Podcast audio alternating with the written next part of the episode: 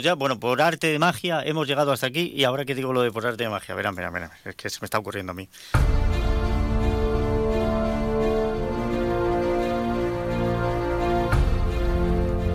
Nada por aquí, nada por allá. ¿Dónde está la pelotita? Este chiste es tonto, es tonto visto. Pues ya en la radio ya es, una idiotez. Juan Manuel Palomino, el historicón, bienvenido. es que no me sale otro truco. A ver qué hago. Buenos días, Emilio. No, hoy no vamos a hablar de magos. Ah, no. No, vamos a hablar de la pregunta más peligrosa del mundo, oh. que es, ¿a qué no te atreves? Esa frase ha dado lugar a locuras e insensateces, pero también a hazañas difíciles de imaginar, como la que hoy traemos a las ondas. Esta semana hablaremos de Guillermo Larregui, el vasco que cruzó la Patagonia empujando una carretilla.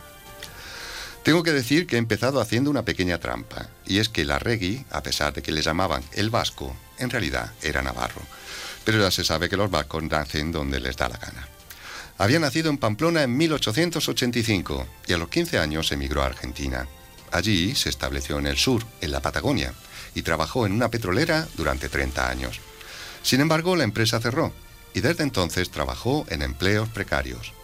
En el descanso de uno de sus trabajos, los obreros empezaron a hablar de diversos temas. Salió el de los grandes exploradores, y Guillermo soltó una frase que sería decisiva en su vida. A cualquiera de esos señores los desafío yo a hacer una travesía caminando y conduciendo además una carretilla de 100 kilos. Fue entonces cuando salió la pregunta que hemos dicho al principio. ¿A qué no te atreves? Y Guillermo, que ya tenía 50 años, dijo sí, por supuesto. Sus compañeros se lo tomaron a broma. Incluso alguien le trajo una carretilla, pero no contaban con algo. Guillermo Larregui era vasco. Y cuando un vasco dice que va a hacer una cosa, la hace par diez. Al día siguiente, con unos cuantos enseres metidos en la carretilla, partió a la ciudad de Comandante Piedrabuena a 120 kilómetros del lugar de inicio. En cuanto llegó, un amigo le hizo unos ajustes a la carretilla. Le añadió a la llanta un neumático, cambió rodamientos y la caja de hierro por una de madera. Además, le regaló útiles imprescindibles, una tienda de campaña, sacos de dormir, agua, comida y otros objetos, hasta completar los 100 kilos de la apuesta. Entonces ocurrió otro fenómeno también sorprendente. La gente empezó a ayudarle.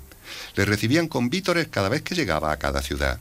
Su cara ocupaba las portadas de la prensa local y los lugareños le daban lo que estuviera en su mano para continuar el viaje. Así que Guillermo siguió caminando, y caminó y caminó y caminó. Y finalmente, tras atravesar la Patagonia, el 25 de mayo de 1936 llegó a Buenos Aires acompañado de Pancho, un perro que se le había incorporado al viaje a lo largo del camino. Había partido 14 meses antes, recorrido más de 3.500 kilómetros y gastado 31 pares de alpargatas. Cualquiera pensaría que aquí acaba la historia, pero Guillermo le había cogido gusto al asunto durante su trayecto hablaba con toda clase de gente, especialmente niños. Gracias a eso había aprendido a chapurrear varios idiomas, entre ellos francés e italiano. Así que, a semejanza de Forrest Gump, decidió que se hace camino al andar, y metafóricamente se dio la vuelta y siguió avanzando. En poco tiempo volvió a los caminos. Hizo tres viajes más, aunque ninguno alcanzó la repercusión del primero. Entre otros, en 1936 hizo 4.400 kilómetros cruzando los altiplanos de Puna. En 1941, de Córdoba hasta Santiago de Chile, hizo 2.000 kilómetros a través de los Andes. Y en 1944, 1.700 kilómetros desde Trenquelauquen a las cataratas de Iguazú. La carretilla fue cambiando. De hecho, hubo hasta tres. La primera, junto con otros objetos, acabó en un museo por donación de su propio dueño. De ella, el tiempo ha borrado las firmas de quienes quisieron demostrar que habían colaborado en esta epopeya. Finalmente, ese año de 1944, el vasco, conocido como Quijote de una sola rueda, colgó las alpargatas. Tenía problemas para andar como consecuencia del esfuerzo físico acumulado, así como de una ocasión en la que el pie casi se le congeló durante uno de sus viajes. A partir de entonces se relajó le permitieron vivir en el Parque Nacional de Iguazú y construyó una casa a partir de latas de conserva usadas que decoró con vidrios y chapas de colores, y de la cual aún quedan restos. Más adelante ejerció como uno de los primeros guías turísticos de la región.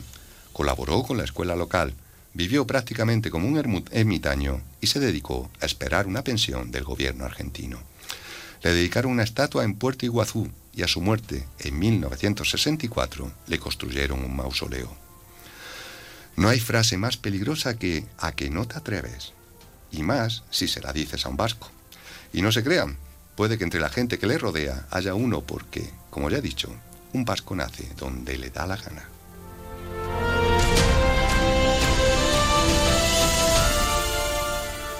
Pero eso de que el vasco en realidad era navarro, o vasco nacido en Navarra porque le dio la gana, ¿Mm? no es la única trampa que has hecho. Ah, O sea, no, no, no porque la historia no. O sea, la pregunta no es esa. La, pre- la- la pregunta no. Y de hecho fue un malentendido. Le estaba hablando de lo de la carretilla, su mujer ese día iba a hacer tortilla y se dio cuenta y dijo, no hay huevos. Y entonces él entendió que le preguntaban y dijo, sujétame el cubata. Y ahí es donde viene el hecho. Mm, yo es que no he querido utilizar esa frase, que en realidad es mucho más peligrosa que la de a que no te atreves, pero claro, estando en horario infantil, pues he dicho esta. A que bueno, no pero si la señora no tiene huevos para hacer la tortilla, pues tendrá ella que. Ya, Tendrá claro. que decirlo. Claro, y claro. avisó al marido y el Mm. marido lo entendió como, como que le como que le retaban. de alguna Mm, manera. sí, de alguna manera, sí. Y conociendo a las vascas, posiblemente tuviera más huevos.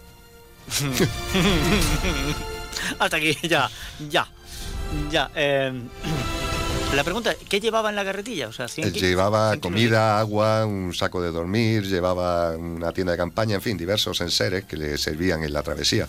Hasta 100 kilos. Y luego se dio la vuelta y siguió Y avanzando. siguió avanzando como los tercios españoles, que nunca retrocedían. Daban daban- media vuelta y, y avanzaban, y avanzando. avanzaban, eso es, efectivamente. Pues eh, vamos avanzando también en el programa y en la semana. Así que dentro de siete días volvemos a estar por aquí. Esperemos que sí. Que seas bueno. Y tú también.